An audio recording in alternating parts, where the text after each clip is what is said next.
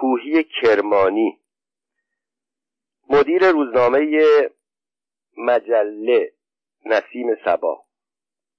روزنامه نویس مجله نویس گردآورنده آثار فولکلوری ایران مانند هفتصد ترانه کوهستانی و دشتستانی. نخستین جمعآوری کننده افسانه های روستایی در ایران معلف تعداد زیادی کتاب ادبی دست فروش دورگرد کتاب در سالهای آخر عمر کسی که مستشرقین صاحب نام خارجی شست سال قبل او را کشف کردند و به ترجمه آثارش پرداختند در حالی که بسیاری از هموطنانش هنوز نام او را نشنیدند. انتظار.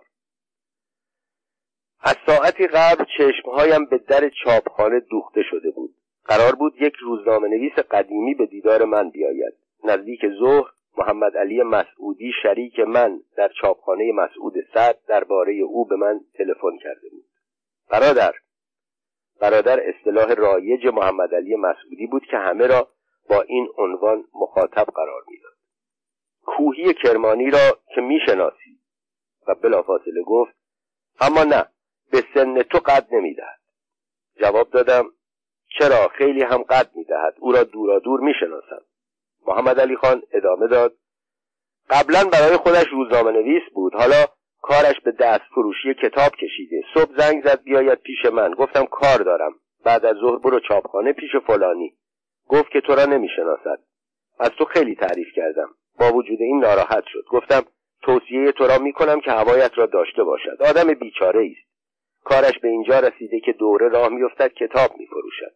روزنامه نویس ها هم برای کمک به او از او کتاب می‌خرند یک مقدار کتاب به سلیقه خودت برای من انتخاب کن. اگر خواستی چندتایی هم برای خودت بخر. راه دوری نمی رود سر پول هم چانه نزن.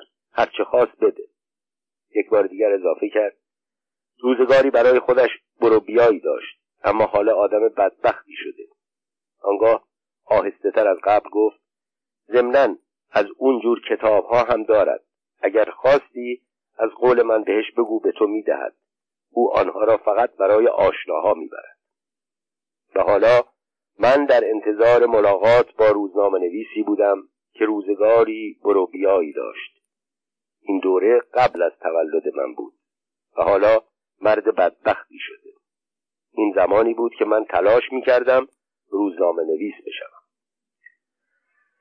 بعد از شهریور 1320 به سبب شرایط سیاسی زمان من هم مانند اغلب جوانان تشنه مطالعه روزنامه ها و مجله ها بودم. تقریبا هر روزنامه و مجله تازه‌ای منتشر می‌شد با خریدن یا معاوضه با دوستان و یا با کرایه کردن میخواندم. اگر روزنامه تازه‌ای منتشر می‌شد و به دستمان نمی‌رسید از این قصور رنج میبردیم. روزنامه نسیم سبا را هم دیده بودم. بعضی شماره هایش را هم خوانده بودم. نسیم سبا در این دوره نامرتب منتشر می‌شد. گاهی به خرج خودش زمانی به جای روزنامه های توقیف شده مثلا اختر آتش هور و گاهی هم به صورت اجاره کاری.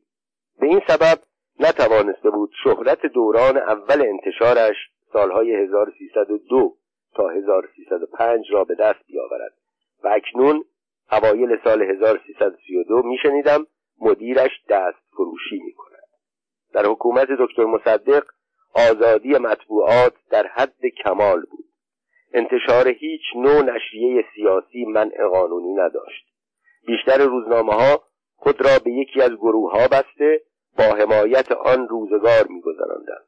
اما در چنین شرایط مساعد برای روزنامه نویس ها کوهی کرمانی روزنامه نویسی را کنار گذاشته بود. لابد به نظر او زمان روزنامه نگارانی چون او به سر آمده بود. ساعت تعطیل کار چاپخانه فرا رسید. هنوز از کوهی کرمانی خبری نشده بود. کارگران یکی یکی به دفتر می آمدند خداحافظی می کردند می رفتند. کارمندان دفتری هم رفتند. من ماندم و کارگرانی که برنامه اضافه کار یا شبکاری داشتند. در حالی که به خواندن روزنامه مشغول بودم چشمم همچنان به در چاپخانه بود. سرانجام انتظار به پایان رسید. مردی لاغرندام با لباسی کهنه بر تن و کیف بزرگی در دست که آشکار بود به زحمت آن را هم می کند وارد حیات چاپخانه شد. از دو نفر که در حیات بودند سوالی کرد. جوابی شنید. به سوی اتاق من به راه افتاد. من از همان فاصله مشغول ورانداز کردن او شدم. لاغرندام بود. شاید زمانی کمی بلند بود ولی سنین عمر یا سنگینی کیفی که در دست داشت او را خمید قامت کرده بود. عینکی دودی به چشم زده بود. شانه راستش به وضوح افتاده تر از شانه چپ به نظر می رسید. احتمالا در اثر تحمل دراز مدت آن کیف سنگین. نفس زنان وارد اتاق شد. سلامی انداخت. کیف را به زحمت بالا آورد و روی یکی از میزهای کوچک گذاشت و خود بی اراده روی یک صندلی افتاد. کارش شباهتی به نشستن نداشت. درست مستاق افتادن بود. من که با آمدن او ایستاده بودم به مستخدم چاپخانه که وارد اتاق شده بود سفارش دو استکان چای دادم. کوهی اضافه کرد مال من پررنگ باشد. لحظاتی به تازه کردن نفس گذراند. بعد در حالی که قوطی سیگاری از جیبش بیرون می آورد گفت محمد علی خان به من گفت به دیدن دکتر بهزادی مدیر عامل چاپخانه بیایم. ظاهرا باید شما باشید. نمی‌دانم درباره من با شما صحبت کرد یا نه. به عنوان یک روزنامه نویس آینده که صدور امتیاز مجلش با مشکل روبرو شده بود خطاب به یک روزنامه نویس دوران گذشته که داوطلبانه مجلش را تعطیل کرده بود با ملایمت پاسخ دادم. چرا؟ ظهر به من تلفن کرد که شما تشریف می آورید من حدود دو ساعت است در انتظار شما نشستم. پک عمیقی به سیگارش زد گفت عذر می‌خواهم. اگر بدانید شاه آباد چه خبر بود. دو دسته به جان هم افتاده بودند. زنده باد مرده باد می‌گفتند. کتک کاری می‌کردند. راه به کلی بسته بود. من هم با این کیف سنگین در اتوبوس گیر افتاده بودم. بعد از مدتی معطلی ناچار شدم بقیه راه را پیاده بیایم. خواهید بخشید. پس از این حرف ساکت شد. اما نفسهایش همچنان سریع می آمد و تند می رفت. سکوت او به من فرصت داد تا به کیفش دقیق شوم. به چمدان بیشتر شباهت داشت تا به کیف. اما در حقیقت نه کیف بود نه چمدان. به هیچ یک از اشکال هندسی شناخته شده شباهت نداشت. رنگش روزگاری قهوه‌ای بود. حالا تیره و چرکتاب شده بود. کف آن مانند ته چمدانها به شکل مکعب مستطیل در آمده بود. بالای آن با دسته کثیف و سیاه بیشتر به کیف بچه های مدرسه ای شبیه بود. اما وسط کیف باد کرده و کروی شکل بود. عین زنهای باردار در روزهای آخر قبل از فارغ شدن. لحظاتی دیگر به سکوت گذشت. من چه داشتم به چنین موجود خسته و درمانده ای که برای معامله کتابهایی که نمی‌دانستم چیست آمده بود بگویم. ظاهرا او هم در همین فکر بود که سخن را با من از کجا آغاز کند. سرانجام او بود که سکوت را شکست. محمد علی خان گفت شما می‌خواهید روزنامه نویسی کنید؟ آهسته جواب دادم چون این خیالی دارم. نمی‌دانم پس از شنیدن این سخن آه کشید یا به اختیار دود سیگار را بیرون داد. گفت از من میشنوید این کار را نکنید. روزنامه نویسی کار من و شاید می‌خواست بگوید شما ولی گفت امثال ما نیست حرفه عجیبی است. برای موفقیت در آن از خیلی چیزها باید گذشت. مشکل است. مشکل. گفتن نداشت. یک فرد عاقل با دیدن شکل و قیافه و لباس و ظاهر او به همین نتیجه می‌رسید. شاید فهمید حرف بیهوده ای زده است. شاید به یاد آورد که برای ناامید کردن یک جوان امیدوار به آنجا نیامده. وقتی چای و سیگار و خستگی تمام شد در کیف چاق و چلش را باز کرد و یک مشت کتاب در قطع کوچک بیرون آورد. از جا برخواست آنها را روی میز تحریر جلوی من گذاشت و برگشت بار دیگر یک مشت دیگر از همان کتاب ها را از کیف بیرون آورد. روی آنها انبار کرد. گفت محمد علی خان گفت شما به کتاب زیاد علاقه دارید. من مخصوصا برایتان از اینها آوردم. کتاب ها در زمینه های مختلف بود. تا آنجا که به یاد دارم منتخباتی از غزلیات سعدی منتخباتی از غزلیات حافظ خلاصه دیوان خاجو ربایات خیام گلستان سعدی غزلیات شاعران دیگر هفتصد ترانه روستایی تعلیف خودش و افسانه های روستایی تعلیف خودش که بیشترشان را هم خودش چاپ کرده بود. تعدادی در قطع کوچک به اندازه کف دست یک شخص بزرگ دست بیشترشان با خط نستعلیق کمترشان با روی جلدهای رنگی و نقاشی سبک رایج زمان. من در آغاز با حرفهایی که محمد علی خان گفته بود تصور می کردم کتابهایی که یک روزنامه نویس قدیمی برای فروش عرضه می کند باید خطی قدیمی و گرانبها باشد و همین سبب دیدن این کتابهای ارزان قیمت مرا متحیر کرد. او چقدر کتاب می بایست بفروشد تا پول قابلی آیدش شود؟ ناچار چند جلد کتاب برای خودم انتخاب کردم. چند کتاب برای محمد علی مسعودی جدا کردم. اما دیدم قیمت آنها چیزی نمی شود که ارزش رفت آمدی چنین پرمشقت را داشته باشد.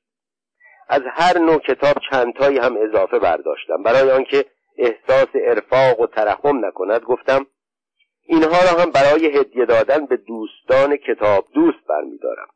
احتمالا برایش مهم نبود چه کتابی را برای چه کسی می‌خواهم چون به سخنم توجهی نکرد. آنگاه از او خواستم بهای کتابها را محاسبه کند. کوهی که از معامله راضی به نظر می رسید نخست تعارف کرد. بعد با صدای آهسته گفت کتابهای دیگری هم دارم از آنهایی که محمد علی خان به آنها علاقمنده است اما این کتابها گرانتر است. آخر چاپ آنها اشکال دارد. بعد دستش را تای کیف بزرگش برد. نگاهی به اطراف انداخت. چون کسی را ندید چند جلد کتاب با قطع بزرگ از کیفش بیرون آورد و روی میز درست زیر دماغم گذاشت. از نوع کتاب های الفیه شلفیه بود. نام بعضی را به خاطر دارم. زهر و ربی ما الحیات مکر زنان ترجمه قسمت از کتاب دکامرون اثر بوکاچیو بیشترشان افزت شده از چاپ های قدیمی با تصاویر ابتدایی ولی آنچنانی. چندتایی را ورق زدم. گفتم نه متشکرم. اینها در رده کار من نیست. اما اگر از آن کتاب ها داشته باشید باز هم حاضرم بخرم. با تبسم گفت می‌دانستم به دردتان نمی‌خورد. آنها بیشتر باب دندان پیرمرد هاست. اما محمد علی خان گفته بود آنها را هم به شما نشان بدهم. بعد کتابها را در کیف گذاشت و در کیف را بست. به تقاضای من پول کتابها را حساب کرد که به او دادم. هنگام رفتن گفت اجازه می دهید گاهی اوقات که کتابهای تازه پیدا کردم برایتان بیاورم؟ جواب دادم حتما. هر وقت اینجا بیایید مقدمتان گرامی است. نگاهی از روی رضایت به من کرد. کیف را که آشکارا سبکتر از زمان آمدنش شده بود برداشت و در حالی که یک شانهش همچنان خمیده تر از شانه دیگرش بود حیات چاپخانه را ترک کرد. این نخستین دیدار من با حسین کوهی کرمانی بود. مردی که روزگاری روزنامهنگار صاحب نامی بود. بعد از آن روز تا سال 1336 بعد از چندین نوبت فروش کتاب از انواع مختلف و سوال از وضع کارم که حالا دیگر روزنامه نویس بودم و اظهار تأسف برای من یک روز آمد و کتاب کلمات علیه قرارا که خودش چاپ کرده بود با خط خود به کتابخانه مجله محترم سپید و سیاه تقدیم کرد و چند مجلد از آن را هم به نام تیمن فروخت. این ترتیب تا کوهی در قید حیات بود گاه گاهی به دفتر مجله که حالا از دفتر چاپخانه شراکتی با محمد علی مسعودی جدا شده بود می آمد. من همیشه از او کتاب می خریدم و می کوشیدم از وی که مردی ساکت و کم حرف بود خاطره هایی از دوران روزنامه نویسیش بشنوم. بیفایده. او دیگر حال و حوصله حرف زدن نداشت چه رسد به خاطر گویی. دو سال بعد مرد. تولد جوانی کار در روزنامه. حسین در سال 1276 خورشیدی در کوه بادامان از هومه شهر کرمان چشم به جهان گشود. دروس مقدماتی را همانجا خواند. از نوجوانی و جوانی به شعر و شاعری و بعدها به روزنامه نویسی علاقه پیدا کرد. در آغاز آرزویش آن بود که روزخان شود. دو دانگ صدا داشت و کمی سواد. حسین در کرمان لقب اندلیب را برای خودش انتخاب کرد. یا برایش انتخاب کردند لقب خوبی بود برای یک روزخان خوش صدا. بعدها هم هرگاه فرصتی دست می‌داد و حالی پیدا می‌کرد تنها یا در جمع می‌زد زیر آواز. اشعار مولوی را می‌خواند. دو بیتی های کوهستانی و دشتستانی را می‌خواند. اما به تدریج انواع دود صدایش را دود کرد تا آنجا که سخن گفتنش هم با خشخش سینه همراه در آن زمان کرمان برای فعالیت روزنامهنگاری امکانات زیادی نداشت. اول مدتی به سیگار پیچی دستی پرداخت بعد با اندک سرمایه مالی عازم تهران شد.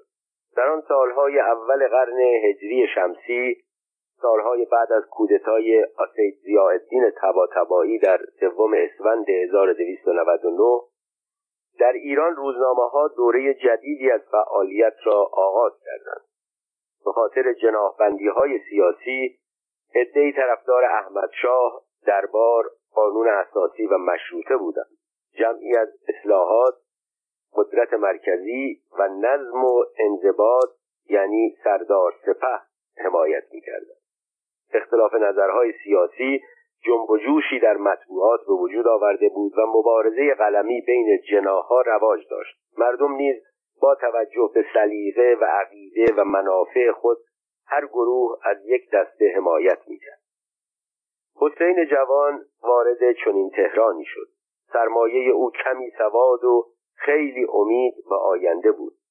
با این اندوخته از آغاز چشم به مطبوعات دوخت تا در آن رشته مکانی در آفتاب برای خود پیدا کند. و پس از مدتی کاری در روزنامه شفق سرخ برای خودش پیدا کرد.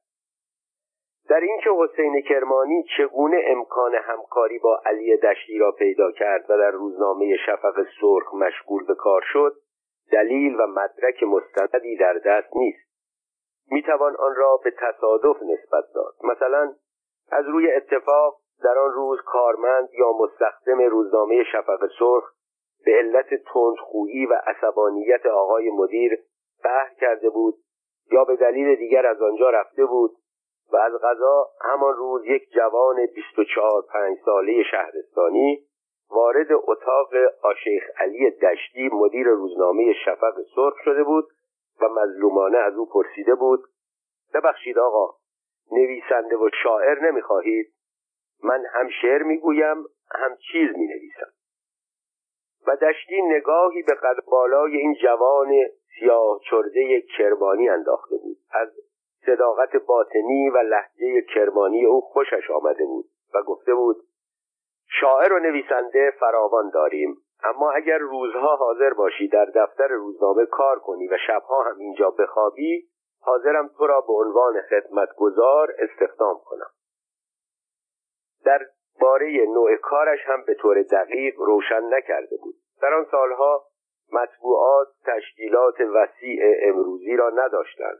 کسی که کارمند جزء نشریه بود برای آقای مدیر و مهمانهای او چای هم می برد کفش آقای مدیر را هم واکس می‌زد سرایداری هم می‌کرد و از این نوع کارها. شاید هم کسی مثلا یک روزنامه نویس کرمانی یا شاعری از همشهری های حسین کرمانی او را به علی دشتی معرفی کرد.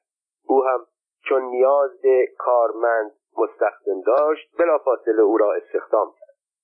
به این ترتیب می‌بینیم حسین اندلیب کرمانی اولین کار مطبوعاتی خودش را به عنوان یک کارمند مستخدم در روزنامه شفق سرخ آغاز کرد. اما با همه عشقی که حسین به شاعری و نویسندگی داشت در آن ایام اثری از او در روزنامه شفق سرخ به چاپ نرسید. گشتی خودش نویسنده مشهوری بود و مقال نویسهای درجه اول کشور با او همکاری می‌کردند. نیازی به نوچه نویسنده ها نداشت. همکاری حسین اندلیب با شیخ علی دشتی چند ماهی بیش به طول نینجامید داستانی از برخورد علی دشتی مدیر روزنامه و حسین کارمندش در همان زمان در محافل مطبوعاتی تهران رواج پیدا کرد و بعدها به وسیله افراد قابل اعتماد بازگو شد که هم ویژگی های اخلاقی دشتی را روشن می سازد و هم روحیه این جوان شهرستانی را آشکار می کند در ضمن نشان می دهد چگونه یک ماد حادثه کم اهمیت مسیر زندگی شخص را تغییر می دهد ماجرا از این قرار بود. آقای شیخ علی دشتی مدیر معمم روزنامه شفق سرخ نویسنده وکیل وزیر سفیر و سناتور بعدی مثل عدهای از مردم متجدد آن زمان برای تسهیل عمل مزاج به جای روغن بادام و روغن کرچک اغلب صبحها نمک میوه میل می‌کرد. نمک میوه یا نمک فرنگی با نام شیمیایی سولفات دو منیزی نوعی مسهل ملایم رایج زمان بود. یک روز صبح وقتی علی دشتی به دفتر آمد حسین کرمانی را صدا کرد پولی به او داد و گفت زود برو این پول را نمک میوه بخر بریز توی آب برای من بیاور. حسین که مدیر عجولش را میشناخت زیاد پرسجو نکرد و اولین بقالی که رسید پول را داد و گفت این را نمک بده. احتمالا ذکر کلمه میوه یادش رفت و یا اصلا به فکرش نمی رسید که میوه هم ممکن است نمک داشته باشد. بقال پرسید چه نوعش را می‌خواهی؟ نمک سنگ نمک تعام یا نمک ترکی؟ احتمال می رود حسین انتخاب را به بقال واگذار کرد. او هم مقدار زیادی از کلوخه های کوچک و بزرگ نمک سنگ را در ترازو کشید در یک کاغذ لفاف بزرگ پیچید و به حسین داد. نمک میوه گران بود و نمک سنگ ارزان وزنش زیاد شد. اما حسین جوان آنقدر در این مدت کوتاه از مدیرش آشیخ علی دشتی خرق عادت دیده بود که بدون هیچ تعجب حتی بی پرسش مجدد کلوخه های نمک را به دفتر برد در یک سطل بزرگ پر از آب مدت زمانی وقت صرف هم زدن آن کرد تا آب شود. درست در همین لحظه صدای آقای مدیر بلند شد. حسین نمک حاضر نشد. چرا قربان حاضرم و دیگر تحمل را جایز ندانه. سطل مملو و از آب نمک را به همان شکل که مقداری از نمک آن آب شده بود و مقداری درسته مانده بود به اتاق آقای مدیر برد و روی میز تحریر مقابل دهان او گذاشت. آقای مدیر طبق روال همیشگی چند مهمان از سیاست بافان زمان داشت و درباره مسائل سیاسی روز بحث می‌کردند. به همین سبب تا وقتی که حسین سطل پر از آب نمک را بر روی میز تحریر قرار داد و خود در انتظار اجرای بقیه عوامر آقای مدیر ایستاد کسی متوجه چیزی غیرعادی نشد. اما وقتی دشتی چشمش به سطل پر از نمک آب شده و آب نشده افتاد طبق عادت از شدت خشم منفجر شد. ناسزاگویان سر در عقب حسین گذاشت. روایت چنین به پایان می‌رسد که تا بیرون ساختمان روزنامه و عواست خیابان حسین اندلیب در جلو علی دشتی در عقب او میدوید و حسین تمام قوایش را به کار می برد تا هر طور هست فاصلهش را با دشتی زیادتر کند و به دست او گرفتار نشود. حسین هم کوهی می شود هم روزنامه نویس حسین جوان وقتی دید دشتی سرجاب خسته و مانده از تعقیب او دست برداشته و او را به حال خود رها کرده پیش خود فکر کرد بیا و در این تهران خوبی کن. آن هم به یک روزنامه نویس که مدعی روشن فکری است. او نمک خواست من هم نمک خریدم آن هم نه یک مسخال و نه یک سیر بلکه یک من. چقدر هم آن را هم زدم تا آب شود. تازه به جای پاداش می‌خواست مرا بزند. ای روزگار کجمدار. حالا چه کند؟ بیکار و بی سرپناه با پسندازی مختصر.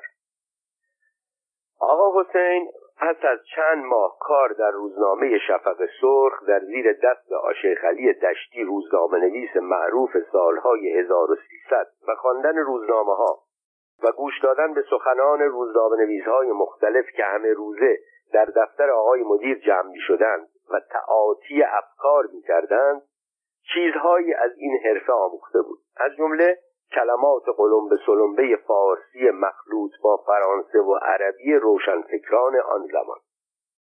گرچه دشتی او را به بازی نمی گرفت و شعرها و نوشتههایش را در روزنامه شفق سرخ چاپ نمی کرد اما او گاهی در بعضی از روزنامه های غیر مشهور تهران نوشته ها و شعرهایش را چاپ کرده در این صورت چرا به جای اینکه برود در روزنامه این آن کار کند خودش مدیر روزنامه نشود.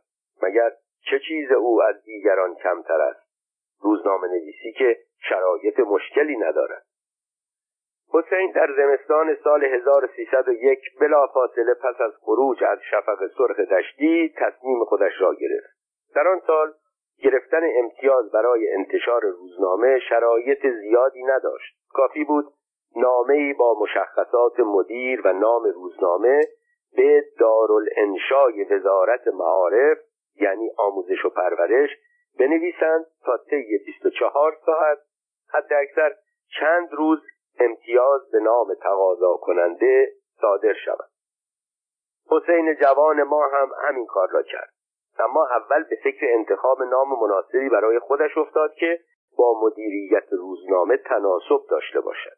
او که تا آن موقع به حسین اندلیب مشهور بود تصمیم گرفت حالا که دارد در حرفه روزنامه نویسی با مدیر سابقش رقابت می کند بهتر است که در سایر زمینه ها هم روی دست او بلند شود. نام خانوادگی مدیرش دشتی بود او تصمیم گرفت از او بلند پروازتر شود. نام خانوادگی کوهی را برای خودش انتخاب کرد. دشتی در اول نامش کلمه متنتن شیخ را گذاشته بود. او در آخر نام خانوادگیش اسم زادگاهش کرمان را آورد. به این ترتیب بود که حسین اندلیب شد حسین کوهی کرمانی. برای همه این کارها فقط اراده صاحب نام کافی بود. آن وقتها هنوز نه اداره سجل احوال بود نه دایره ثبت آمار. شناسنامه هم بعدها رواج پیدا کرد. همینقدر که تصمیم می‌گرفتی کار تمام مرحله دوم انتخاب نامی برای روزنامهاش بود. حسین کوهی کرمانی مطالعه زیادی در این باره نکرده بود. اما چون در آن زمان بعضی از روزنامه نویسها نامهایی از طبیعت را برای روزنامه خود انتخاب کرده بودند او هم که جوانی شاعر مسلک بود تصمیم گرفت همین کار را بکند. روزنامه علی دشتی شفق سرخ بود. شهرت روزنامه نسیم شمال اشرف الدین و حسینی را هم شنیده بود. نام روزنامه دوست و همکار دشتی حسین سبا ستاره ایران بود. او از ترکیب اینها برای روزنامهش نام نسیم سبا را انتخاب کرد. در ماه هوت یا اسفند 1301 شمسی حسین اندلیب با نام جدید حسین کوهی کرمانی تقاضای صدور امتیاز مجله را به وزارت معارف و اوقاف و صنایع مستظرفه که مسئول صدور امتیاز نشریات بود فرستاد. متن تقاضای کوهی کرمانی به موجب نوشته کتاب اسناد مطبوعات از این قرار بود. حسین کوهی کرمانی تهران 1301 مقام منیع وزارت جلیله معارف و اوقات دامت شوکت عالی. این جانب به جهت خدمتگذاری به معارف در نظر دارد که یک مجله ادبی فکاهی و سیاسی عام المنفعه دایر و تأسیس نماید. استدعا دارد امر و مقرر شود امتیاز آن به اسم نسیم سبا صادر گردد کمترین حسین کوهی کرمانی. با آنکه در آن زمان صدور امتیاز روزنامه و مجله از نظر قانونی منع و اشکالی نداشت و به این تقاضا طی 24 ساعت و اکثر یک هفته جواب موافق داده می‌شد ظاهرا برای حسین کوهی کرمانی مشکلاتی به وجود آمد. زیرا در پرونده او استشهاد نامه هایی از همشهری های سرشناس او دیده می شود که در آنها درباره سن و سال عاقل و بالغ بودن حسن سابقه حسن غریحه مزایای ادبی و استعداد و درستکاری او شهادت داده بودند. علاوه بر آن تعارفهایی چون صحیح العمل محذب الاخلاق و وطنخواه هم نثار او کرده بودند. روز دوشنبه 28 هوت یا اسفند 1301 شورای عالی معارف طی جلسه ای که در محل وزارت معارف و اوقاف و صنایع مستظرفه تشکیل داد صلاحیت چند روزنامه و مجله را تصدیب کرد و به دارالانشا یعنی دبیرخانه آن وزارتخانه دستور داد. پس از تکمیل مقررات قانونی امتیاز روزنامه ها و مجله های زیل صادر شود. یکی از این نشریات زیل مجله نسیم سبا به مدیریت آقای حسین کوهی کرمانی بعد از موافقت و تصویب شورای عالی معارف مقررات قانونی صدور امتیاز تشریفاتی عبارت بود از تکمیل پرسشنامه درباره نام روزنامه نام مدیر روزنامه ترتیب انتشار روزنامه نوع روزنامه نشانی روزنامه و اسم مطبعه اما در مورد کوهی کرمانی این بار هم کار آسان به انجام نرسید. علاوه بر پرسشنامه عادی تعهدنامه ای هم به مضمون زیر از او گرفتند تعهدنامه. اسم مدیر مجله نسیم سبا محل اداره لالزار مطبعه روشنایی. عنوان و ترتیب هفتگی. تیراژ هزار. مسلک ادبی فکاهی اجتماعی. و در حاشیه ورقه نوشته شده سیغه شرعیه تعهد بر التزام به فصول و مواد مندرجه در قانون انتباعات وکالتا از مدیر معظم به نحو لزوم جاری گردد. 28 هوت 1301 امضا ایروانی. تاریخ سه شهر شعبان مطابق 29 برج هود اسفند ایت ایل 1301 ملتزم می شوم که ابدا در سیاسات داخل نشوم. ه. کوهی کرمانی. در زمینه این سختگیری استثنایی در آغاز شک کوهی متوجه دشتی شد. اما دشتی در آن دوران به چنان شهرتی در کار روزنامه نویسی رسیده بود که از روزنامه نگار تازه کار و ساده دلی چون حسین اندلیب دشتی او را تا آخر به همین نام مینامید. نگرانی نداشت تا برایش مشکلاتی ایجاد کند. شماره اول نسیم سبا به طوری که محمد صدر هاشمی معلف کتاب پرارج تاریخ جراید و مجلات ایران نوشته در برج حمل فروردین ماه 1302 منتشر شد. بهای تک شماره شش شاهی و تعداد صفحات چهار صفحه بود. ولی آنچه باعث حیرت می شود این است که کوهی کرمانی نام این نشریه چهار صفحه ای را مجله گذاشته بود.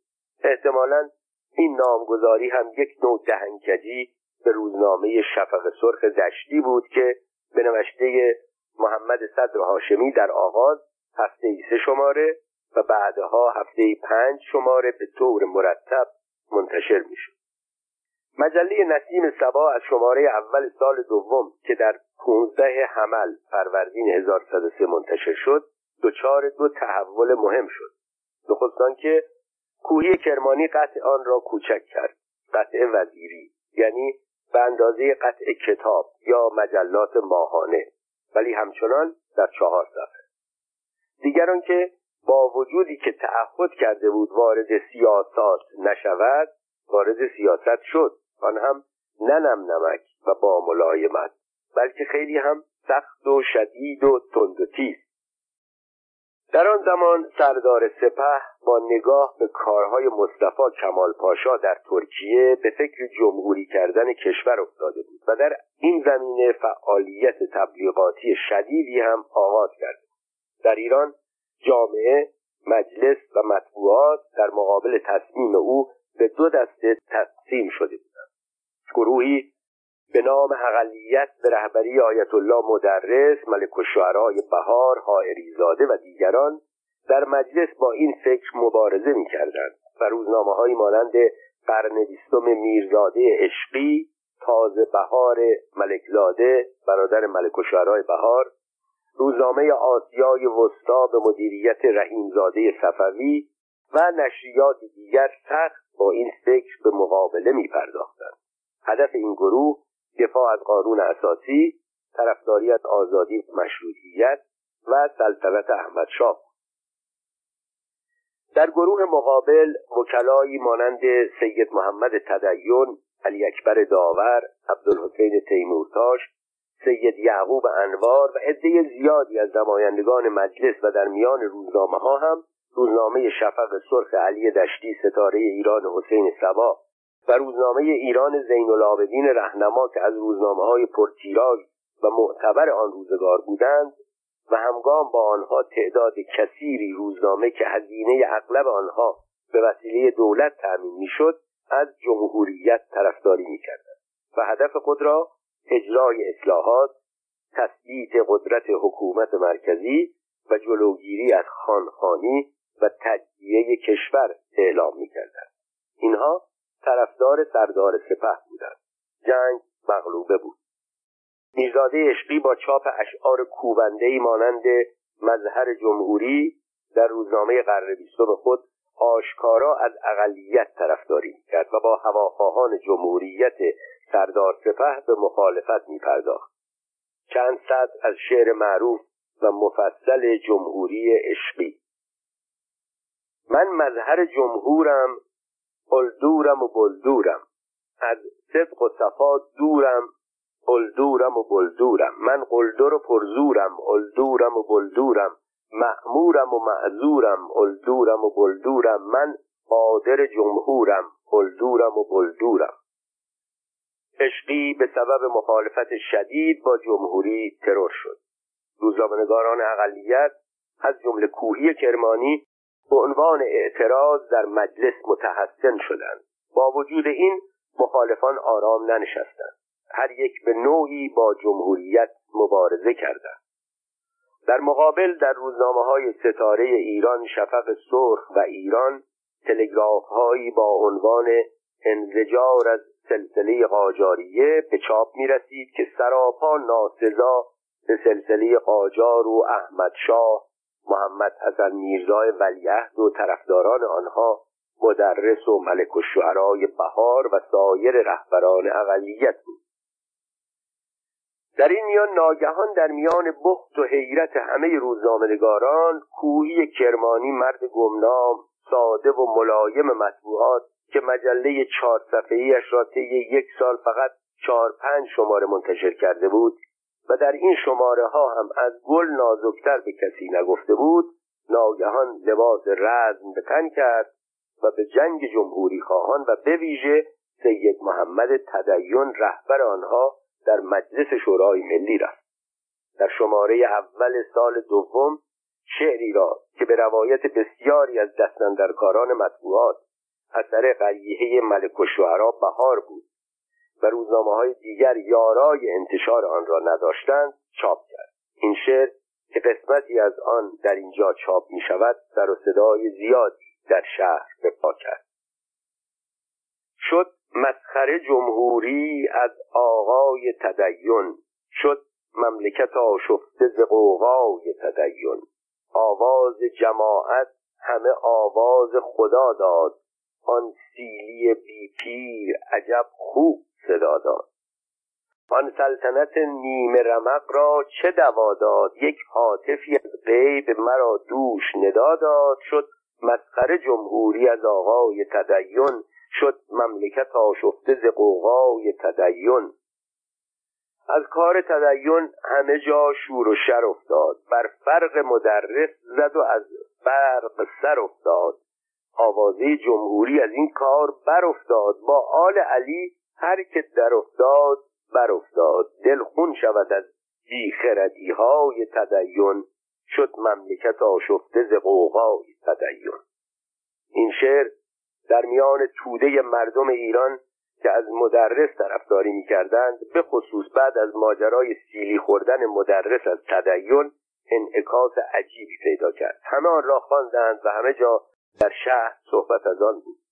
کوهی کرمانی برای نخستین بار مزه شهرت محبوبیت و تیراژ تیراژی حتی بیشتر از تیراژ روزنامه مدیر سابق شفق سرخ را چشید و همین باعث شد که با چاپ یک نوشته انتقادی علیه سانسور که به صورت ماندگارترین اثر در این زمینه در تاریخ مطبوعات ایران به یادگار خواهد ماند قدم بزرگتری در این زمینه برداشت. کوهی کرمانی به روایت روزنامهنگاران آن زمان با همفکری ملک و شعرهای بهار در سومین شماره مجله کوچک نسیم سبا که در 28 فروردین ماه 1303 منتشر شد مطلبی به شرح زیر و با عنوان توشیح عقاید چاپ کرد که اثرش از شعر جمهوریت تدین هم بیشتر بود. توشیح عقاید رضای ملت بر این است حکومت خانخانی و ملوک توایفی را از دست یک مشت بی سواد برهاند و مملکت ایران مانند ممالک مهم اروپا که مقدرات خود را خودشان تعیین می کنند بشود که وزرای خود را به مسئولیت خود تعیین نموده و رئیس عالی خود را خود انتخاب کنند هرگاه یک ملتی به واسطه موانع نتوانست مقدرات خود را با دست خود تعیین و در قضایا به مجلس و اراده نمایندگان تکیه کرده خود را زنده به عالم معرفی کند نمی‌تواند در دنیای امروزه زندگی مستقل بنماید. و وقتی یک ملتی خود را نتوانست زنده بداند چطور می‌تواند در پیشگاه دنیای آزاد قرن بیستم خود را لایق و شایسته درک ترقیات شناسانده محو ریاست ها و سلطنت های موروسی را خواستگار و در مقابل جمهوری ملل سرفراز شده آسایش خود را چنانچه لازم است اراده نماید. همچنین تسیح طرق تجارت و سایر تأمینات لازمه را تدارک کند ولی دست اجنبی نمی‌گذارد ناجی ایران و قاعد توانای ایرانیان سردار ملت آزادانه اصلاحات را اجرا نماید و آمال ملی را برآورد. چه بنویسیم و چه ننویسیم؟ ملت باید صلاح خود را تشخیص دهد. لذا ما به ملت می‌گوییم گوش به دسایس اجانب نداده به الفاظ موشه و لفاف دار طی برده به ظواهر هر کلمات ملون عقاید ملی را که تلگرامات ایالات شاهد آن است نیالوده از حق بازان عوام فریب پرهیز کنند. ما حقایق ساده را می نویسیم و می گوییم بگذار مرتجعین ما را تکفیر کنند. بر رسولان پیام باشد و بس. مبشه در فن شاعری به شعری گفته می شود که اگر حرف اول هر مصرا یا هر بیت آن را بردارند و به هم وصل کنند اسم یا معنای خاصی که در آن مکتوم است آشکار شود. نوشته بالا شعر نیست اما به جای هر کلمه اول هر سطر را که مخصوصا به همین ترتیب حروف چینی شده بود بردارند و در کنار هم قرار دهند نوشته به مضمون زیر به دست می آید رضاخان بی سواد که وزرای خود را نتوانست به مجلس معرفی بنماید چطور لایق ریاست جمهور است؟ تأمینات نمی‌گذارد آزادانه بنویسیم. لذا موشه عقاید حق بازان را می نویسیم و می‌گوییم بگذار مرتجعین ما را تکفیر کنند. هنوز ساعتی از انتشار روزنامه ببخشید مجله چهار صفحه‌ای نسیم سبا نگذشته بود که تهران از مضمون این نوشته موشه آگاه شد. با اطلاع از آن لبخند بر لبان مردم نقش بست و البته بلافاصله سر و کله معموران تأمینات هم در دفتر مجله نسیم سبا پیدا شد. این نوشته موشه در دوران سلطنت رضاشاه هرگز تجدید چاپ نشد ولی بعد از سوم شهریور 1320 در مجله خواندنی ها و مجلات دیگر به دفعات منتشر شد و آقای حسین مکی نیز مد و تفسیر آن را در جلد سوم تاریخ 20 ساله ایران نقل کرد. دوره دوم روزنامه نویسی کوهی کرمانی. مخالفت روزنامه های اقلیت با سردار سپه در قوقای جمهوریت و در ماجرای تغییر سلطنت سبب شد سردار سپه پس از رسیدن به قدرت و سلطنت بسات روزنامه نویس های مخالف را برچیند. این روزنامه نویس ها به نسبت شدت و ضعف مخالفت هایشان سرنوشت های مختلف پیدا کردند. میرزاده اشقی ترور شد. فرخی یزدی در زندان کشته شد. ملک و بهار زندانی شد. آزاد شد. باز تبعید شد. بعد زندانی شد. کسانی مانند علی دشتی و زین العابدین رهنما مدیر روزنامه ایران که در جریان رسیدن به مقام سلطنت با تمام نیرو از رضاشاه طرفداری کرده بودند بعد از دوره کوتاهی رسیدن به شغل و مقام سرانجام به نوبت یکی بعد از دیگری مغضوب واقع شدند و کارشان به زندان و تبعید کشید. به این ترتیب از روزنامه ها و مجله های گذشته جز تعدادی انگشت شمار بقیه همگی توقیف شدند. در آن حال و هوای سیاسی تعطیل نشریه مشفقانه ترین مجازات محسوب شد اما در این میان کوهی کرمانی نه ترور شد نه بازداشت شد نه تبعید شد نه حتی مجلهش توقیف شد فقط فراموش شد. مجله چهار صفحه‌ای نسیم سبا بی سر و صدا و بیان که بار دیگر هوای سیاست به سرش بزند تا سال 1309 لاک پشتوار دو سه شماره در هر سال منتشر می‌شد. در این دوره انتشار نسیم سبا تقریبا نامرئی بود نه تنها خواننده ها آن را نمی‌دیدند و نمیخریدند بلکه مأموران تیزدین سانسور هم متوجه آن نمی‌شدند و به سراغش نمی‌رفتند البته کوهی اگر می‌خواست به دلخواه آنها تملق گویی کند شاید به او کمک هم می‌کردند. ولی کوهی کرمانی این کاره نبود. پس چون این فردی نمی‌توانست روزنامه نویس آن زمان باشد. کوهی کرمانی در سال 1309 خورشیدی مجله را به دلیلی که خود بعدها از آن به عنوان بعضی پیشامدهای شخصی نام برد تعطیل کرد. در وزارت معارف استخدام شد. به شغل معلمی پرداخت. اما به خاطر علاقه ای که به ادبیات داشت نوشتن را کنار نگذاشت. هر زمان به کرمان یا به روستاهای دوردست کشور سفر می‌کرد درباره داستانها و فولکلور آن سامان تحقیق می‌کرد و یادداشت برمیداشت. هر زمان اندک پولی پس می‌کرد یکی از کتابهایش را چاپ در سال 1311 کوهی کرمانی به علت گرانی چاپ کتاب یا مشکلات آن دوباره به فکر روزنامه نویسی افتاد. با این اندیشه در تاریخ ششم فروردین ماه 1311 نامه زیر را به منظور دریافت اجازه انتشار مجدد مجله نسیم سبا به اداره انتباعات وزارت جلیله معارف نوشت. مقام منیع وزارت جلیله معارف و اوقاف دامت عظمتو. اداره انتباعات این جانب حسین کوهی کرمانی صاحب امتیاز مجله ادبی نسیم سبا بر آن هستم که بار دیگر مجله نسیم سبا را به همان قطع و اسلوب سابق طبع نمایم. چون قریب سیزده ماه است که در اثر بعضی پیشامدهای شخصی در محاق تعطیل بود لازم دانستم مراتب را به عرض برسانم و استدعا نمایم که امر و مقرر فرمایید در مطابع از تب و انتشار آن مخالفت به عمل نیاید. در خاتمه خاطر مبارک را مستحضر می دارد که مسلک مجله کما سابق ادبی خواهد بود و به هیچ وجه در مطالب غیر ادبی دخالتی نخواهم داشت. ایام مستدام. امضا ه کوهی کرمانی.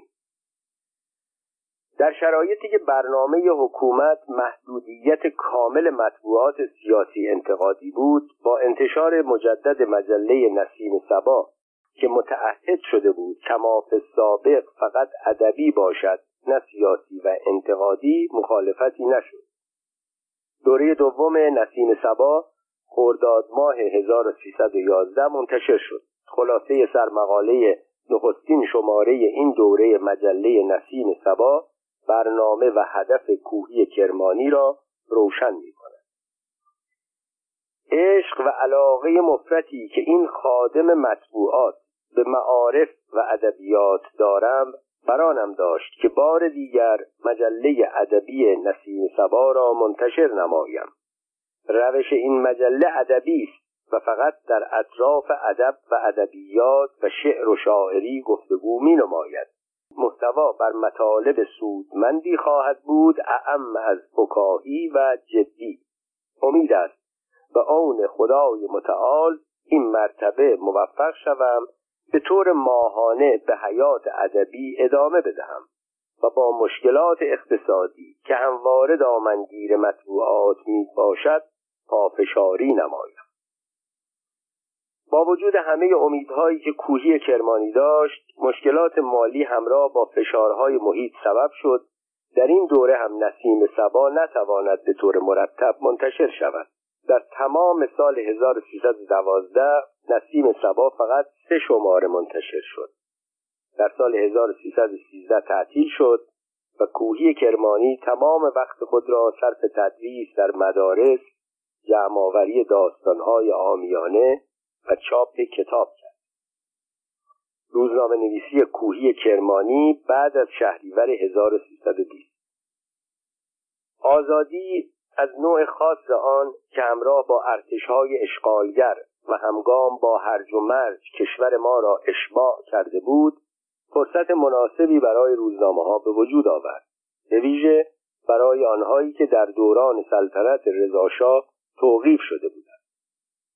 بعضی از آنها با افشاگری های هیجان انگیز با تشریح ظلم و فساد گذشته با قهرمان بافی درباره مبارزه هایی که نکرده بودند ولی ادعا می کردند کرده اند و شرح ماجراهای سوزناک از حبس و تبعید و شکنجه هایی که کشیده بودند در حالی که بیشترشان فقط حرفش را شنیده بودند چون شکنجه شده ها دیگر نبودند که چیزی بگویند. باعث جلب توجه خواننده هایی که تشنه آگاهی از جزئیات وقایع دوران بیست ساله بودند می شدند و انبساط خاطر متفقین عزیز ما را هم فراهم می ساختند تا توجیه بهتری برای حقانیت خود در اشغال کشور بیطرف ما داشته باشد. نسیم سبا یکی از روزنامه ها ببخشید مجله های توقیف شده دوران گذشته بود. اولین شماره نسیم سبا بعد از شهریور 20 در روز پانزدهم دی ماه 1320 منتشر شد. طبق روال زمانه روزنامه خانها برای خریدن و خواندن روزنامه ای که هفت سال در توقیف حکومت رضاخانی بود هجوم آوردند. ولی مطالب نسیم سبا انتظارشان را برآورده نساخت. آنها تشنه افشاگری های هیجان انگیز و خواندن فحاشی و حتاکی درباره عوامل رژیم گذشته بودند. می‌خواستند ببینند آنها چه بلاهایی بر سر کوهی آوردند و کوهی چه مبارزه هایی با آن ستمگران کرد. اما روزنامه نویس آرام طبع ما برخلاف بعضی از روزنامه نویس ها فقط حقایقی را که بر او گذشته بود نوشته بود. تعطیل روزنامه بر اثر پیشامدهای شخصی و مشکلات سیاسی و اقتصادی. البته او می توانست ادعای رفتن به زندان تحمل دستبند قفانی و آویزان کردن وزنه سنگین به بعضی از اعضای بدن را بکند. کسی که از او مدرک نمی‌خواست اما کوهی این کاره نبود.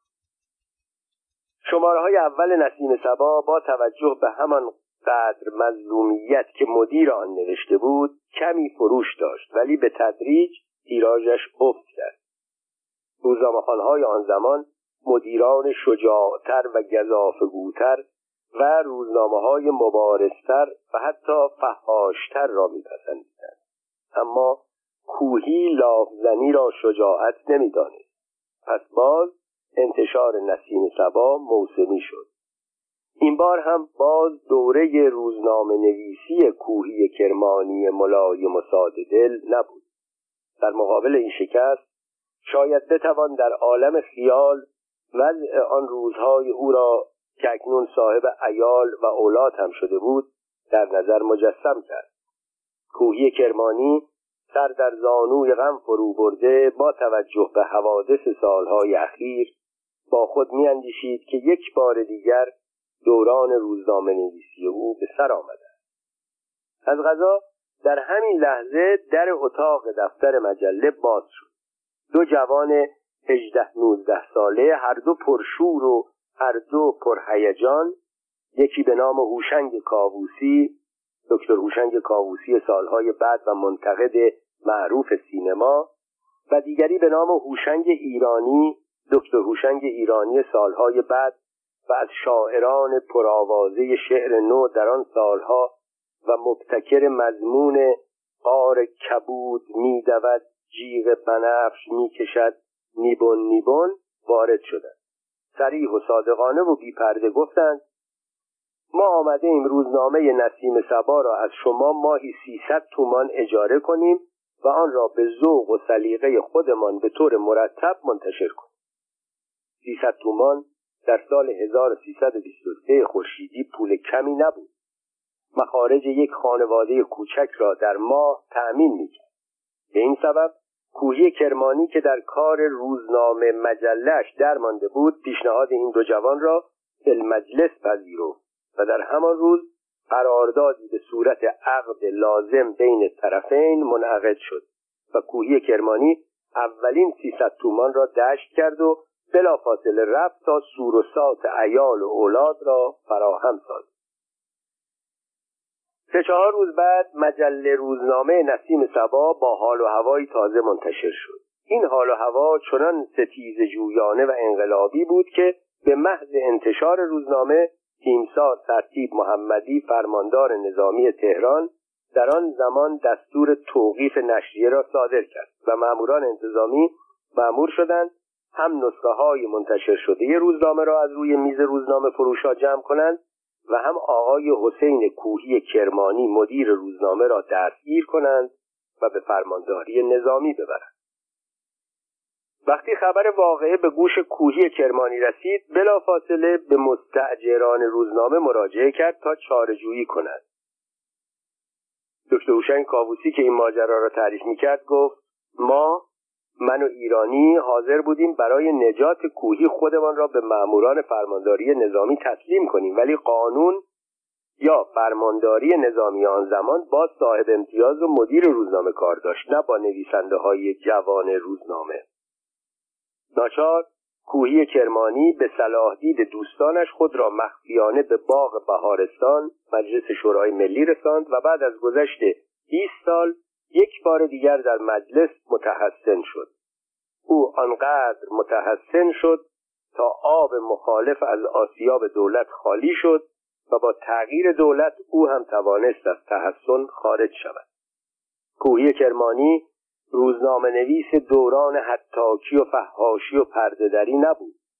حتی در دوران 27 ماهی حکومت دکتر مصدق که آزادی مطبوعات در حد کمال بود نتوانست در میان جنجال و قوقای کسانی که بیشترشان از آزادی عزیز به دست آمده استفاده نامطلوب می کردند صدای خود را به گوش خوانندگانش برساند.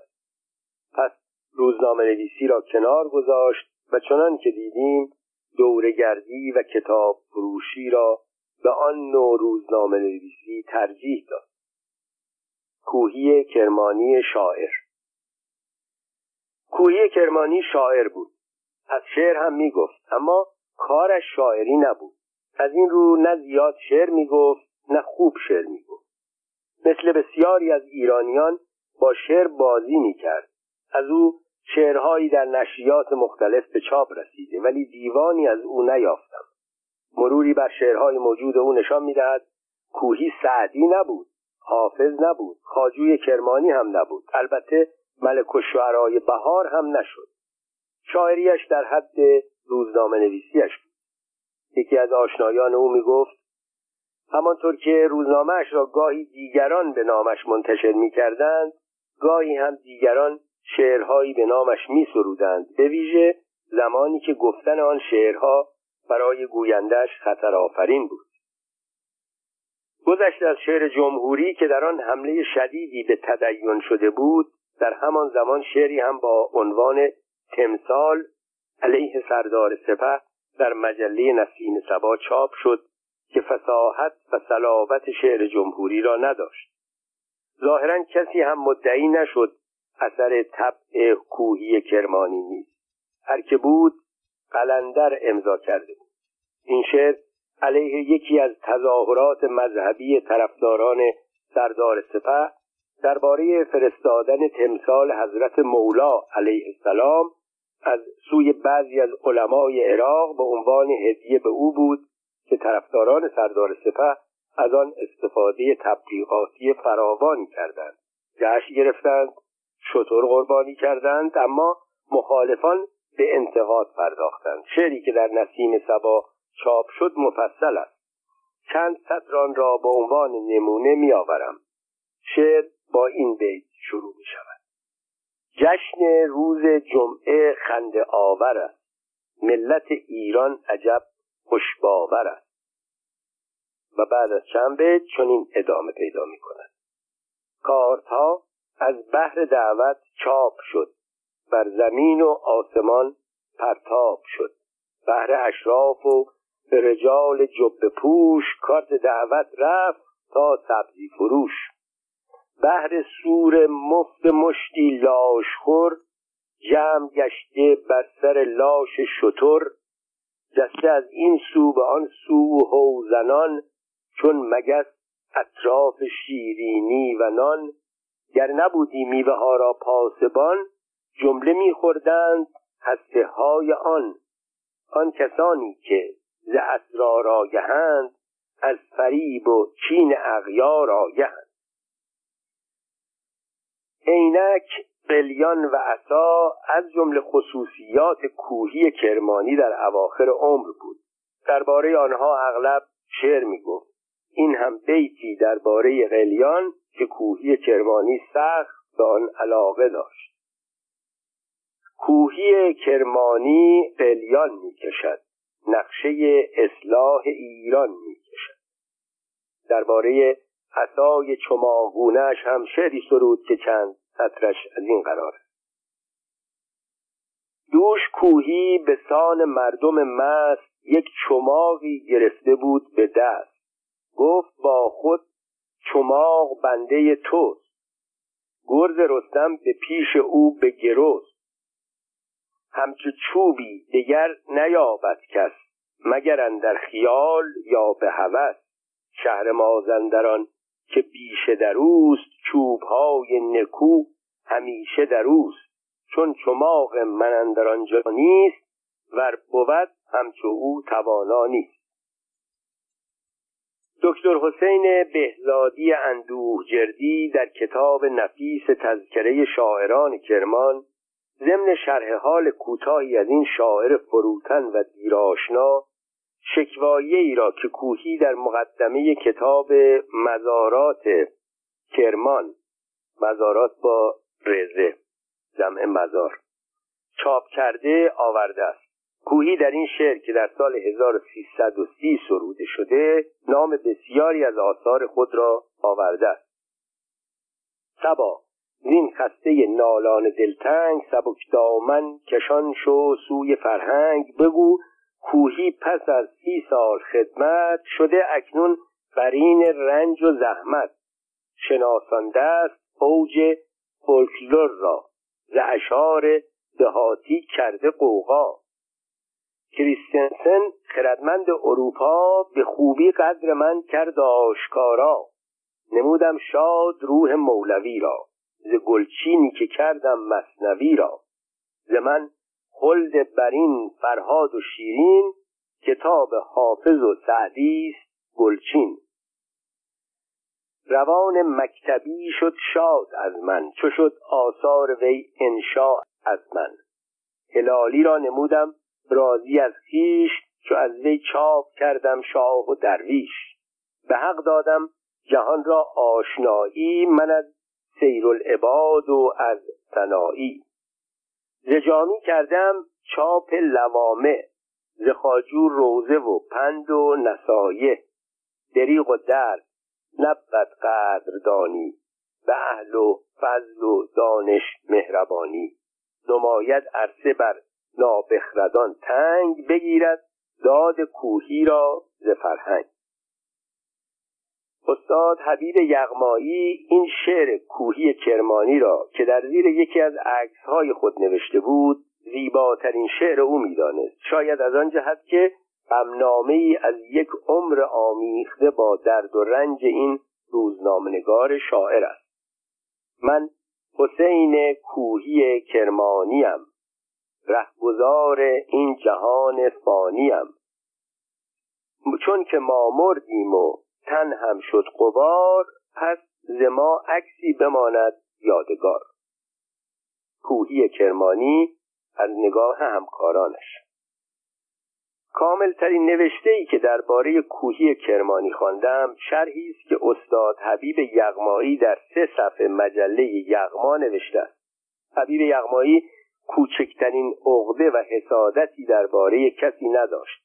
در تعریف از اشخاص به ویژه شاعران تا حد مبالغه پیش می‌رفت در شماره 248 مجله یغما اردیبهشت 1348 متنی را که چندی قبل از آن با عنوان داستان دوستان درباره کوهی کرمانی در رادیو گفته بود در مجله نقل کرد. این نوشتار حاوی چند خاطره و چند شعر کوتاه از کوهی بود. با دلسوزی یک شاعر و روزنامه نویس بزرگتر درباره دوست شاعر و روزنامه نویسش که کوچکتر از او. مقدمه یغمایی با این چند سطر شروع می شود اگر اجازه فرمایید امروز می‌خواهم درباره کسی حرف بزنم که هرچند معلومات عمیق و وسیعی نداشت و در اجتماع مقامی منی نداشت اما و در جای دیگر می نویسد نباید نهفت که وی یعنی کوهی کرمانی مایه علمی نداشت اما دانشمندان به او مدد می رسندند. هم نسخه های نفیس خود را به او امانت می‌دادند هم در تصحیح راهنماییش می‌کردند و هم بر کتابش مقدمه می نوشتند. البته یغمایی در این گفتار نوشته جای جای محاسنی هم از او برشمرده است ملک و بهار شاعر نامدار معاصر در نوشته درباره کوهی کرمانی چنین اظهار عقیده کرده بود. کوهی کرمانی صمیمانه با گروه اقلیت ما که به رهبری آیت الله مدرس علیه سردار سپه تشکیل داده بودیم همکاری می‌کرد.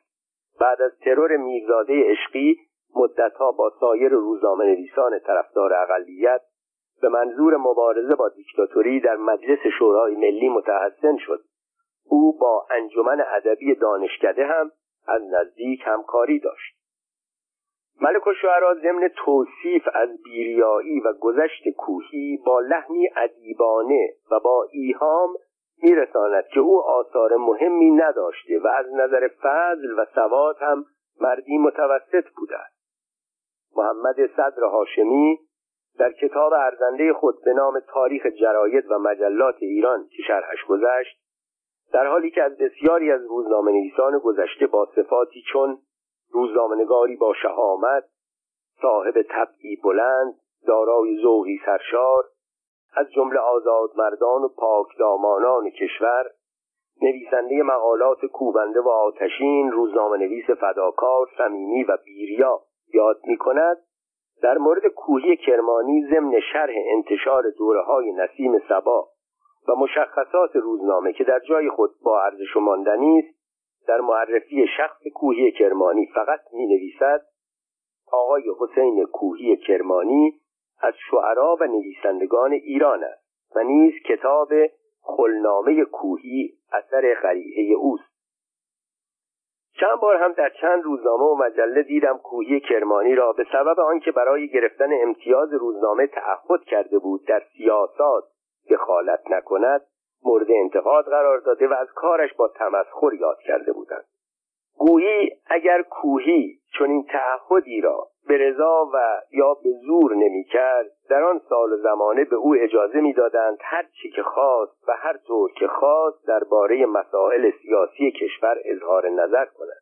مگر در آن سالها روزنامه نویس های دیگر اجازه داشتند به جز دورانی خاص و کوتاه در مسائل سیاسی مملکت دخالت بکنند که حسین کوهی کرمانی مدیر مجله روزنامه نسیم سبا نکرد.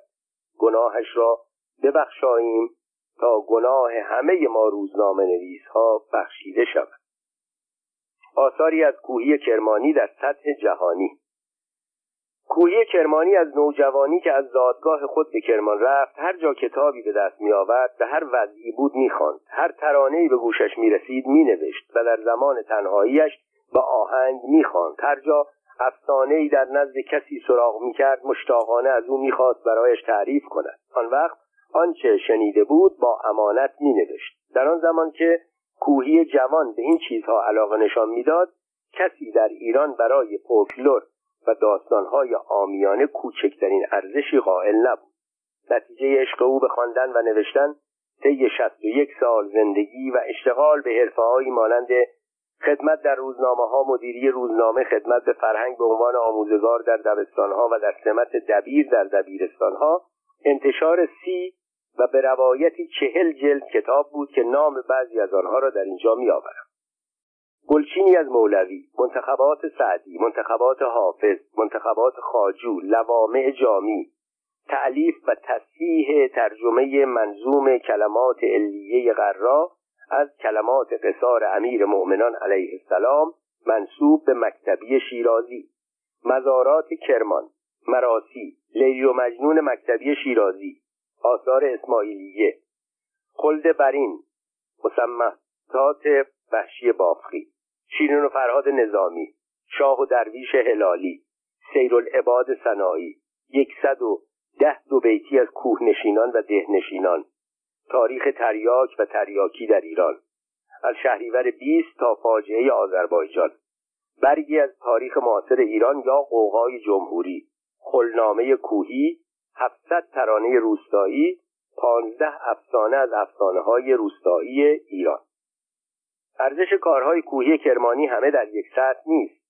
از نام آنها می‌توان به ارزش و مرتبه آنها پی برد. بعضی از آثار او عادی و در حد متعارف است اما برخی از تحقیقاتش شهرت جهانی پیدا کرد تا آنجا که بزرگترین مستشرقان جهان به ترجمه آنها پرداختند.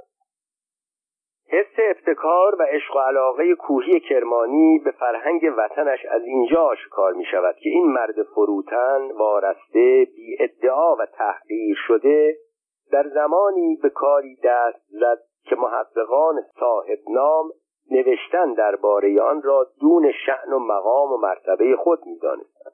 در آن ایام نوشتن داستان و رمان به سبک جدید اختراع سینما رواج رادیو و بعدها رونق سریال های تلویزیون باعث شد قصه های مردمی به عنوان آثاری بی ارزش و کم مصرف به دست فراموشی سپرده شود.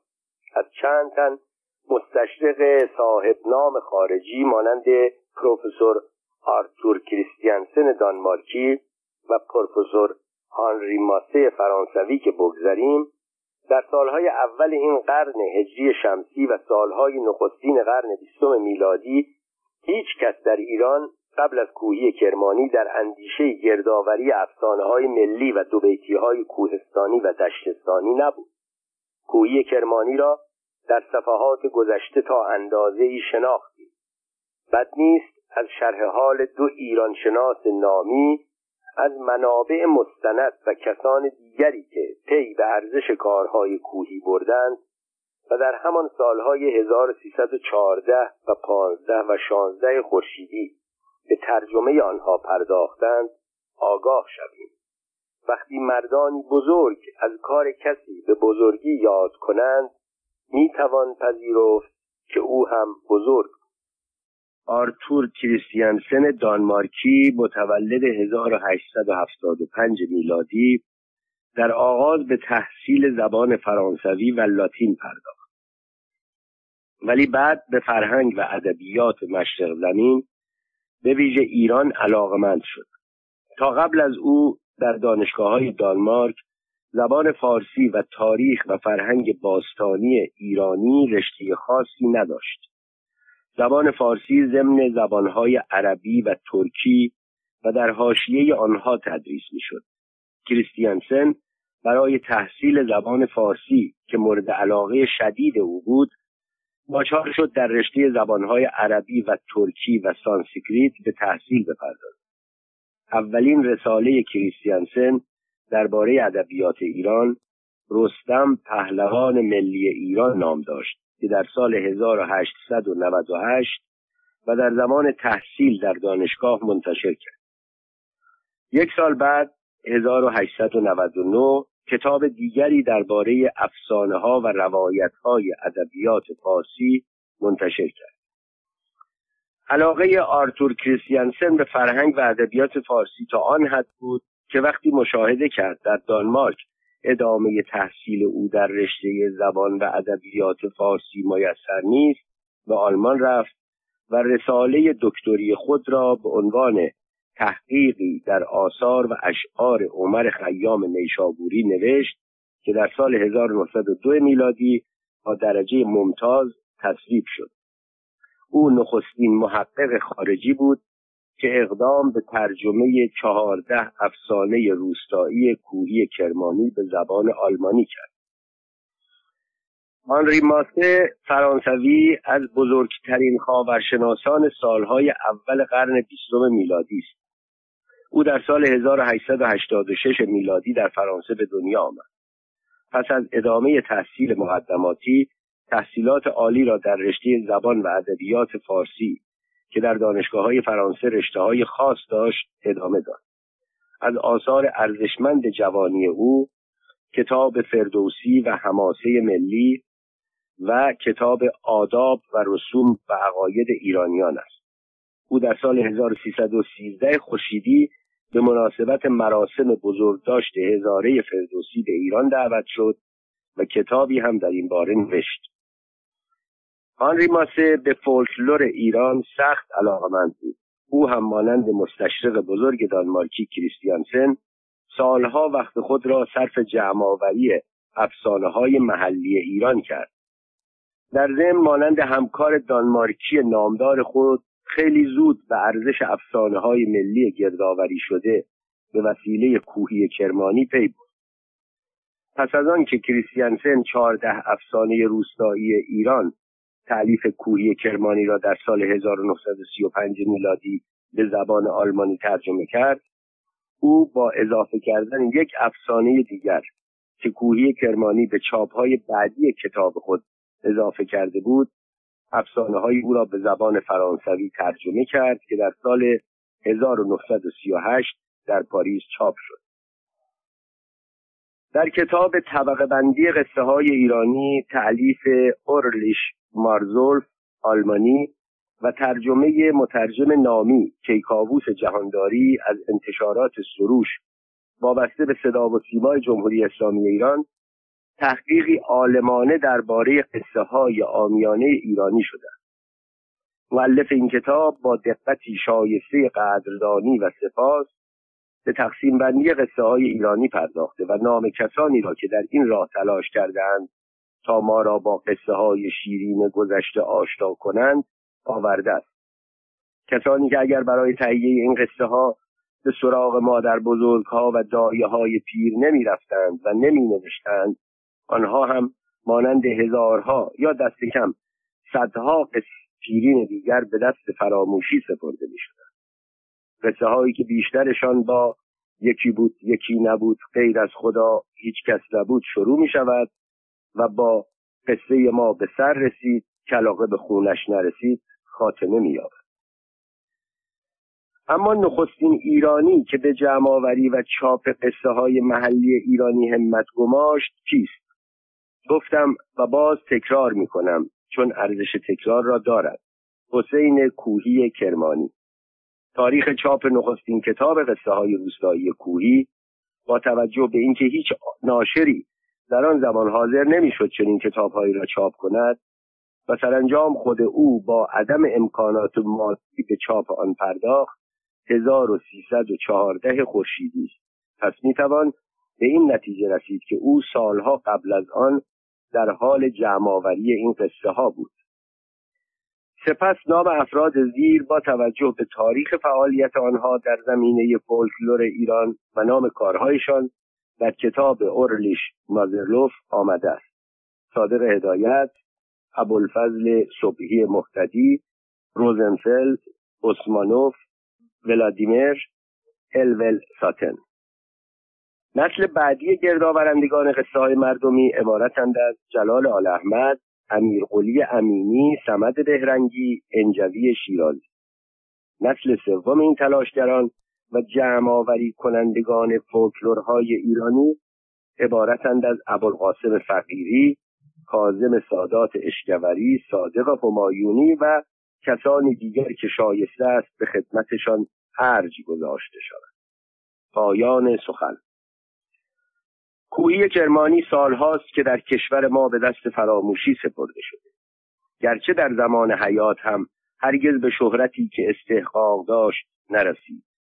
ولی چهل سال بعد از مرگ یک محقق خارجی یک بار دیگر او را کشف کرد و در کتاب خود خدماتش را ارج گذاشت. در این کتاب می‌خوانیم الول ساتن انگلیسی که پس از جنگ جهانی دوم در پی جمعآوری قصه های آمیانه ایران بود با جیب و ضبط صوت و همه امکانات یکی یکی روستاها را زیر پا میگذاشت تا قصه جمع کند. قدرش را بدانید ولی به یاد داشته باشیم که تنها وسیله کار کوهی چند ورق کاغذ کاهی و یک مداد ما در طول عمر خود شاهد بودیم چه بسیار کسان شایسته نام که چون او گمنام زندگی کردند و گمنام مردند. کوهی کرمانی یکی از این گمنامان روزگار است. چون گمنام که در زادگاه او در روستای کوه بادامان کرمان هم حتی بوتهی به نام او کاشته نشده چه که کوچه بنبستی به اسم او کنند در حالی که در میان هزارها روزنامه نویس ایرانی از آغاز تا کنون اگر نام چند تن در کتابهای مرجع بین المللی آمده باشد یکی همین کوهی کرمانی است که همکارانش او را کمایه می‌دانستند. اما در تعدادی کتاب مستند از جمله دایره المعارف جهانی کودکان از او یاد و از کار پر ارزشش قدردانی شده است. استاد حبیب یغمایی درباره مرگ او می نویسد وقتی کوهی کرمانی مرد فقط چند تن از دوستان معدود او از فرهنگیان و کارکنان مجلس و همسر و یگان دخترش وی را تا آرامگاه ابدیش بدرقه کردند. در دنباله نوشته میافزاید در کجا به عنوان پاسخ می نویسد علامت سوال. شاید حتی یگان دخترش که شنیدم مدت هاست در آمریکا زندگی می کند نداند اکنون پدر فروتن بارسته و بی ادعایش کجا آرمیده است. اما حافظ بزرگ ما از آخرین منزل افرادی مثل او آگاهی دارد. آنجا که می‌گوید هرگز نمیردان که دلش زنده شد به عشق ثبت است در جریده عالم دوام ما. آرامگاه حسین کوهی کرمانی در قلب عاشقان محبت صفا و دوستان ایران زمین و فرهنگ ایران زمین است.